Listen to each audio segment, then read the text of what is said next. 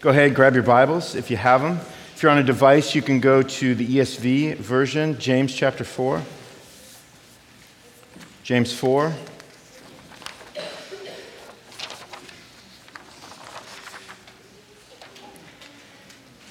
And one of the things uh, about, you know, when you preach through books of the Bible, which is what we primarily do here at the church, um, man, you have to preach what the text says. You don't have to, um, but we, we intend on doing that.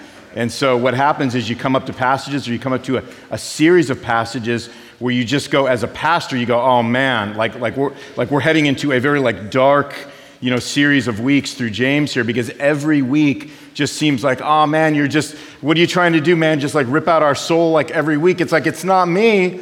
It's, it's, it's James. It's the book. It's God's word. And um, so we're going to be talking about worldliness and even the title, right? The title sounds like you know, it's this pre-Halloween title, Beware of Worldliness. Um, but this is where the text goes for us in uh, verses four through six. Um, so it's good um, what it is that we are drawing and receiving from God's word. Um, we're getting a lot of heavy words that are surfacing, a lot of heavy things. It's no accident um, that this is the book and the passages that God has us going through at this particular time. We believe that God is sovereign over these things. So the fact that we have been in this place in the book at this particular time, well, there's a reason for that. We believe that God has that for us. Um, so today we're going to talk a little bit about worldliness as, as James just keeps digging down and digging down and digging down into our hearts. Well, worldliness, if we think of the concept, right, this was, this was something for me growing up. Worldliness was something that you stepped into. It was kind of like there was this world out there that was pulling you in by kind of its evil gravitational pull, right? The world was over there. The world was out there. There was like this there-ness to where the world was, to what worldliness was. So, for example, to stay away from there, the world, this thing that was all of its gravitational pull was trying to draw me in, to, to stay away from that place, like, say, as a teenager, meant I, I needed to make sure I didn't have an inappropriate relationship with uh, my girlfriend at the time, right? It meant that wherever there was a party going on, I needed to not be there, right? I had to avoid the language of the world just coming from my lips. I had to make sure that certain adult beverages didn't enter my mouth. As long as music or movies made in Hollywood didn't come into contact with my ears or my eyes, me and God, man, we were just good, right? Everything's good. I needed to, to beware of worldliness because it was something out there that was trying to get in here. And what that mindset did, it did something, kind of having that particular mindset. And what it did was it made it seem like everything that was bad was out there. And it was trying to pollute everything that was good in here because everything in here just must be awesome, right? Everything I got going inside must be good, must be pure, must be great. And it's all these outside influences that are just trying their hardest to seep in there and corrupt it and pollute it. That was kind of the way I was raised in the church. As we've been studying, though, the book of James, we've been learning something different. We've been learning something altogether more true, which is that the heart is where the desire for worldly passions and pleasures reside. But if we think it's all out there, then some things begin to take shape in our hearts. We become, number one, dismissive of the seriousness of indwelling sin in our lives right? Number two, we become unaware of what's going on in our hearts if we think that the real trouble is out there and not in here. Number three, we become ignorant of our ongoing need of grace because if it's all out there and I can shield, just shield myself from everything going on out there, then I must be okay. I must not see the sin in my heart as being that bad. I must not really need God's grace as badly as the ones that are out there doing all that stuff that I listed right? Does that make sense? But let's remember that James here, this whole book, man, he's talking to the church when he picks up in verse 4 of chapter 4 here. He says this You adulterous people. Do you not know that friendship with the world is enmity with God? Therefore, whoever wishes to be a friend of the world makes himself an enemy of God. Or do you suppose it is to no purpose that the scripture says he yearns jealously over the spirit that he has made to dwell in us? But he gives more grace. Therefore, it says, God opposes the proud, but gives grace to the humble. So here's what I want us to imagine this morning imagine sitting down with God and asking Him to tell you what His position on worldliness actually is. How does he think of the things of the world? How does he process what's out there as opposed to what's actually stirring and going on in here? Well, James clues us in to where God is at. And he says three things. That's what we're going to unpack this morning. He tells us, first of all, that God is enemies with the world. Secondly, he said that God is jealous for his spirit. And thirdly, we learn that God has grace for the humble. And what an amazing revelation that is for us, even in these few short verses here. So, the first thing we're going to unpack right now is verse 4, which tells us that God is enemies with the world. James begins with a little name calling, doesn't he? Can you imagine getting an email newsletter from Substance Church that says, Dear Substance Church, you adulterous people, and then just going on and on and love Ronnie, right, at the end of it, right? Thankfully, I don't have to do it because James just did it right here. And by the way, it's not like me to you, he's speaking to me in this right here. And what we know about the word adultery is that it can be defined as unfaithfulness to the person that you've covenanted with before God. So adultery is unfaithfulness. We think of it in terms of a marriage relationship, unfaithfulness to the person that you've covenanted before God and before the world with. And then, in the same way, what James is laying out here is that he tells us that committing adultery with the world means you are covenanting with the passions and pleasures and systems of the world over and above faithfulness to God. Because as we learn from Jesus in Matthew 6:24, remember what Jesus said when he said, "No one can serve two masters." He said, "For either he will hate the one and he will love the other, or he will be devoted to the one and he will despise the other."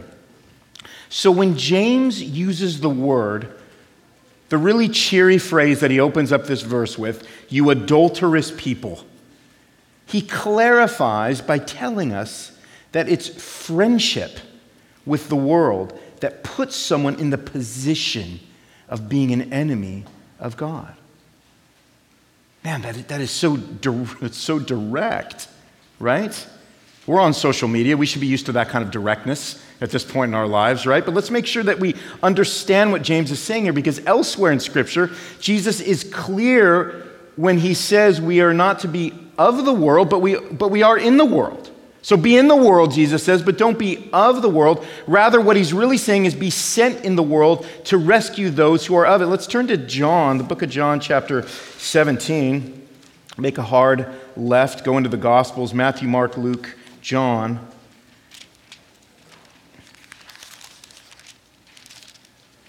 John 17, verse 14. Jesus says, I have given them your word, and the world has hated them because they are not of the world, just as I am not of the world. And then he says in 15, I do not ask that you take them out of the world, but that you keep them from the evil one. They are not of the world, just as I am not of the world. Sanctify them in the truth, because your word is truth. As you sent me into the world, so I have sent them into the world. You see that distinction he makes there. And for their sake, I consecrate myself that they also may be sanctified in truth. So, to be friends with the world means having a heart that is being formed by those things that characterize worldly passions and pleasures and a lifestyle that fulfills a desire for those passions. That makes sense. We kind of learned about that a little bit last week. In fact, 1 John chapter 2, 15 tells us, John says this, he says, Do not love the world or the things in the world. If anyone loves the world, the love of the Father is not in him. For all that is in the world, and he, he tells us right here, the desires of the flesh, the desires of the eyes, and the pride of life is not from the Father, but it's from the world. So when we understand world, he's not saying, man, you just got to go outside today and see that beautiful blossoming spring tree and just hate that thing because it's the world. That's not what he's saying. He's talking about the world system that threatens to take our passions and pleasures that don't align with the beauty and truth of God, right? So James is warning these churches of the temptation to become friendly with those desires that are not from the Father. And therefore, when they're completely adopted, when they're gone after, when, they're, when we have a passion that drives us toward them, it makes one an enemy of God. When the pursuit of our life becomes engulfed by those things, James makes it clear that we are not able to maintain spiritual neutrality. Man, that's so hard for us to hear in this world because we have so many influences from so many places that are trying so hard to influence us and to draw out those desires and then let those desires be what drives us. And what James is saying here is that, man, there's just no neutrality, right? You can't fill the bucket up with all the same stuff and have it come out a pure fountain right? That's what James is trying to tell us. And this helps us to understand the seriousness of what it means to be conformed to the world instead of being transformed by the renewing of your mind, like Paul instructs us in Romans 12. James is saying, look, man, you cannot do both. You can't do both. Have you ever tried to be friends with two people who are enemies with one another? It just doesn't work very well. The problem is that each of your friends is going to see friendship with the other person as a betrayal of your friendship with them, right? If you've ever tried to do that. This, as James is pointing out, is actually far worse. We cannot claim to be friends with God, with the passions, the desires, the pleasures of God, while still trying to straddle affection for the passions and pleasures of the world that, by the way, God sent Jesus to deliver us from, and in reality hates with a holy passion. James calls this adultery. And just in case we begin to start adding up all the things we don't do as a way to justify ourselves, James gets to the heart of the matter by saying that whoever wishes to be a friend of the world makes himself an enemy of God. So it's not only doing, right? How many times do we talk about that here at the church? It's not only doing, but it's a longing for those passions of the world that drive a person away from the person and the character of Jesus Christ. We also don't want to gloss over the word enemy here too quickly because there are things the world loves that God hates with a perfect hate that he has enmity or he is enemies with. And that's because, uh, secondly, God is jealous, it says in verse 5, for his spirit. So there's a lot of Old Testament imagery that comes to mind when we think of God being jealous for the affections of his people. We might think, man, how can jealousy be an attribute of God? Like that just hits me wrong. That doesn't sound right. Well, because God is perfectly holy and perfectly righteous, it's only right that He doesn't want His children bowing down to any other God or any other king who can't save, serve, or sanctify them. I mean, in, in the same way that we're jealous, for example, for the affections of a spouse who we have covenanted with in marriage, God is jealous for his people's love, his affections, and desires to be for him and him alone. The rev- now, I got, I got this revised version of verse 5. So let me, read, let me read verse 5 in James, what we have. If you want to turn back to James, which says, Do you suppose it is to no purpose that the scripture says he yearns jealously over the spirit that he has made to dwell in us? Here's a, here's a revised version of that verse. It says, that spirit which he made to dwell in us yearneth, I didn't add the ETH, yearneth for us even unto jealous envy. I mean, man, you put that word envy in there, and then it just like kind of kind of drives you down another layer, doesn't it? So God has a jealous envy over us that is perfectly righteous, perfectly holy, and I would add perfectly kind of scary, right? Or concerning, if that feels a little bit like better and calmer for us this morning. But listen to what God told the Israelites after they had crafted this golden calf to worship. Let's go back, all the way back to the book of Exodus, second book in the Bible, Exodus chapter 34.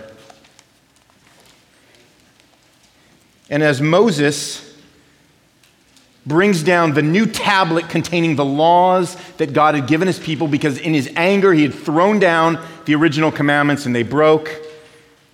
And here's what God has to say in verse 11, chapter 34 in Exodus. He says, Observe what I command you this day. Behold, I will drive out before you the Amorites, the Canaanites, the Hittites, the Perizzites, the Hivites, and the Jebusites. Take care lest you make a covenant with the inhabitants of the land to which you go. Listen to this line lest it become a snare in your midst. Be careful of who you make covenants with. Be careful of who you become friends with, is what he's saying.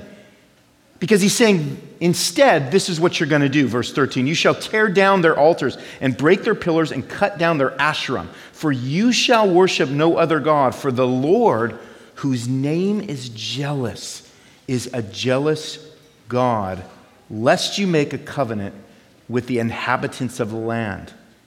And here's some language. And when they whore after their gods and sacrifice to their gods, and you are invited, you eat of this sacrifice, and you take of their daughters for your sons, and their daughters whore after their gods and make your sons whore after their gods. Don't ever say the Bible's not blunt, man, right? Don't ever say that it's not just telling it like it is. It wants us to understand something about who God is. And so, one of the names for God that maybe you never knew was that He's jealous right? Now, I don't know if God came walking through the door right now that we go, oh, hey, jealous, what's going on? But like it says right there that that is one of his characteristics. In fact, he identifies it as one of his names, that he's jealous. And so, what this causes us to understand, right, as we look at verses like this and they just tend to pass over us because we don't take them that seriously, is we understand that this, like all things, is a glory issue, man. In other words, the reason why God is so jealous over his people is because of how overwhelming his love is for them. And anything that threatens the glory that God commands his sons and daughters to give to him alone is something he's going to be jealous over because there is no better place, no more satisfying place, no better or safer place for you and for me than when God is getting all the glory through the passions and pleasures and decisions that we make concerning the desires of our life. Man, you guys are so quiet this morning. Like, did I just speak truth? Yeah, right there. It's a glory issue. When you see a friend or a spouse or a child make a decision, that will ultimately not be good for their spiritual or their emotional or even their physical health. What's happening is you are jealous for their good. You're jealous for their good. You hate whatever is not contributing to their best good. You hate what you're really hating is that their glory is misplaced. So, what they're holding dearest to their heart and their mind is something that ultimately is false and a counterfeit in the sense that is not going to bring them what is ultimate joy and fulfillment in their life, which we know can only come from Christ, right? So that's really what's bugging you. When you see your friends or a, or a spouse or a child make the decisions they make that are actually harming their life, you're jealous for their good. So it's a good day for us to consider those things that God might have a holy envy over in our lives, right? How will we know what those things are? Well, here's some examples. Look at the statement from your debit card purchases. Look at the schedule on your calendar. Look back at the last 10 windows you had opened on your computer. Look at what you recently binged on Netflix. What are some of the thoughts and the words and images that your mind constantly snaps back to? Now, listen, it doesn't mean all of those things are necessarily at enmity with God, that they're enemies with God. It means that these things may surface desires and affections for the passions of the world that far outweigh the passions of the Spirit that lives inside of you. So you want to go far to see how far those passions have become rooted in your heart. Why? Because those passions are providing you with a faux joy, F A U X. They're providing you with a faux joy. And faux joys lead us to faux faithfulness. The good news is that God has grace for all of our foes. He is gracious towards the humble. Verse 6 He gives more grace, for God opposes the proud, but gives grace to the humble. So listen to this. Even when worldliness becomes characteristic of our lives, grace remains characteristic of the God who redeems our life. When a proud, adulterous person like me humbles himself before God, he has more grace than the sum total of all of my worldliness. Does that make sense? I'm going to say that one more time. When a proud, adulterous person humbles himself or herself before God, he has more grace for them than the sum total of their worldliness. Paul said in Romans 5:20, where sin increased, grace abounded all the more. So we can't out sin the level and percentage and volume of God's grace. Man, what encouraging news for us. Christ likeness is more powerful than worldliness.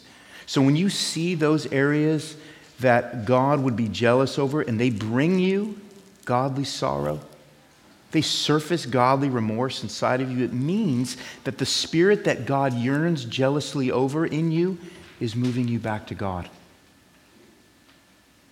The worldliness cannot conquer the godliness that is yours and is growing in you through the Spirit that lives inside of you. This means His grace is drawing you close to Christ and further from those faux joys that make you faux faithful. Hebrews 4:16 Let us then with confidence draw near to the throne of grace so that we may receive mercy and find grace to help in time of need. There's just nothing better for us than that this morning. That's the application point of all application points in a sermon, right there. What happens when we draw near to the throne of grace is that we see worldliness as something that exists in here and not out there. If we see the world and the things of the world as these issues that exist out there, and that, hey man, if I just stay away, it'll be okay, then we fail to see that the desires of the flesh, the desires of the eyes, and the pride of life originate in here. And then we fail to think of them as anything we need grace for. Right? It would be a crushing thing to think about those friendships we form with the world if God didn't give more grace. If all I had for you, if all Scripture had was just stop it, just stop doing what you're doing, let's pray. What a miserable and crushing thing to walk out of here thinking of the amount of work that you have to do that you already know you're going to fail at. That's not the gospel. That's the anti gospel.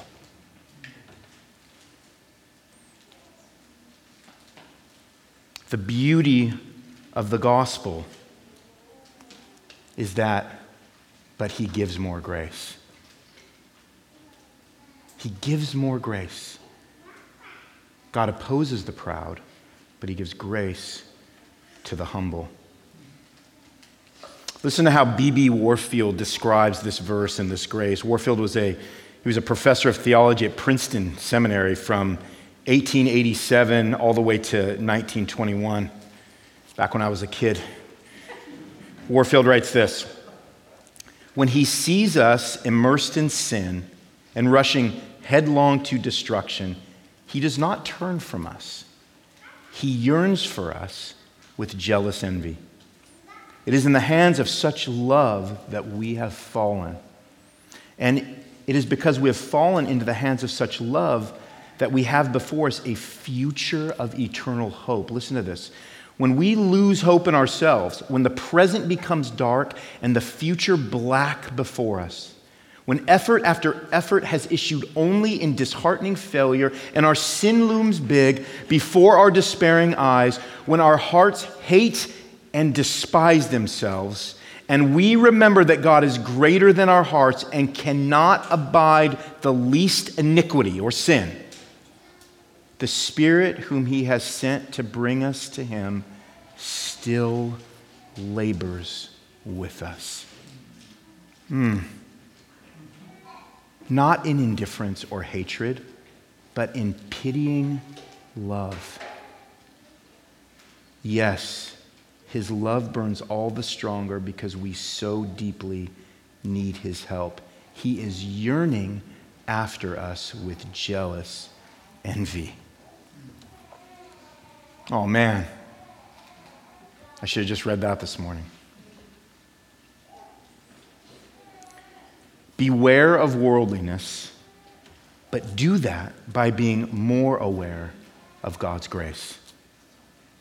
Grace is how the church is drawn back to the very throne of God. It's how we see God.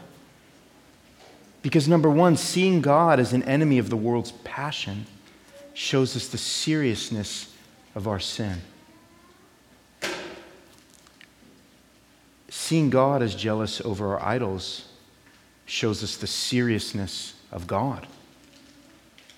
But seeing how God responds to proud sinners who humble themselves shows us the graciousness of God. And we need to see all three of these things so that we see God clearly and respond to Jesus rightly, knowing that he receives humble sinners tenderly. There is no better news for us this morning.